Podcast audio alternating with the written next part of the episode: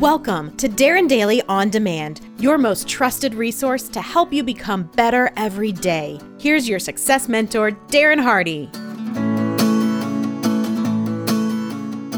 In 2002, Elon Musk began his quest to send the first rocket to Mars, an idea that would eventually become SpaceX. He ran into a major challenge right off the bat. After visiting a number of aerospace manufacturers around the world, Elon discovered the cost of purchasing a rocket was astronomical, up to $65 million per.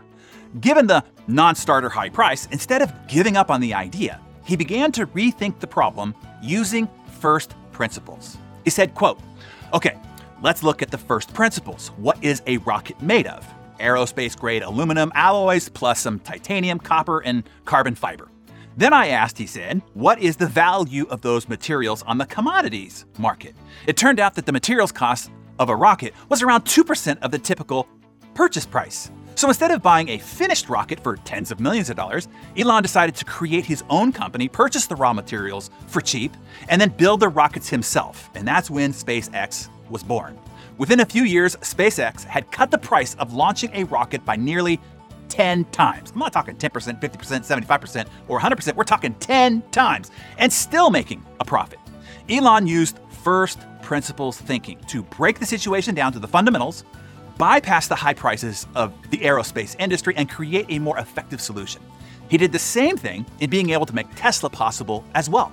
In a separate discussion with him, he said, Someone could say, and people do, that battery packs are really expensive. And that's just, they will always be, because that is the way that they have been in the past. They would say it's going to cost, historically, $600 a kilowatt per hour. It's not going to be much better than that in the future.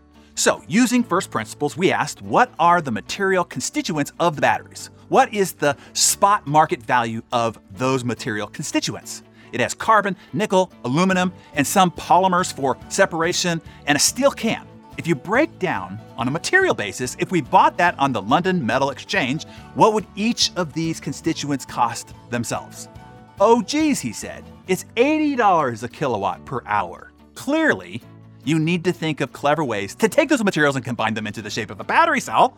That's not the hard part, but then you can have the batteries that are much cheaper than anyone realizes. The use of first principles thinking and practices allowed Elon to create two companies that solved big problems and made him fantastically wealthy along the way. Just these two companies alone, both started from scratch, are worth more together than a trillion dollars. Yes, with a T, trillion, if you can believe that. First principles thinking, which is sometimes called reasoning from first principles, is one of the most effective strategies that you can employ for breaking down complicated problems and generating original and possibly breakthrough solutions. It also might be the single best approach to learning how to think for yourself. This approach was used by the philosopher Aristotle and also referred to often by Warren Buffett's partner, Charlie Munger of Berkshire Hathaway. So, on a normal day, our brain runs on autopilot guiding and making decisions for our routine work with all relative cognitive ease. In making decisions, we like to believe that we are logical and data driven, but the reality is that we are driven by our own version of truths. We act based on our understanding of the world, our quote unquote truth, driven by our experiences and accumulated programming. So, when faced with a difficult situation at work or in life, when searching for new solutions to perplexing problems, we cannot rely on this automatic pilot, as it is biased and it is constricted in its reasoning. We need to put in a conscious effort to look beyond our current assumptions, believe what we believe to be true, and our current and narrow view of the world. Usually, when we're faced with complex problems, we default to thinking like everybody else. So, first principles thinking is a powerful way to help you break out of this herd mentality and actually think outside of the box, to innovate complete brand new solutions to old and familiar problems. So here's the idea the idea is to break down complicated problems into basic elements and then reassemble them from the ground up.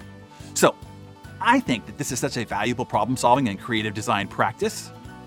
Caused a trillion dollars worth of value from one person and two companies then I think we should study it a little bit here. So, over the next few episodes here on Darren Daily, I will walk you through three different ways to apply first principles thinking and practices to solving problems and creating breakthroughs in both your business and in your personal life.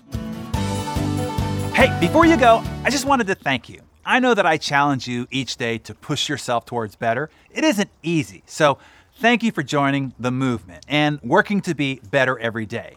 Who do you know that you think should be part of this movement? Have you shared Darren Daily or Darren Daily on Demand with it? If not, do it now. Share this episode with them via text or email, or hey, post it on social media. Encourage them to start their journey now to be better every day.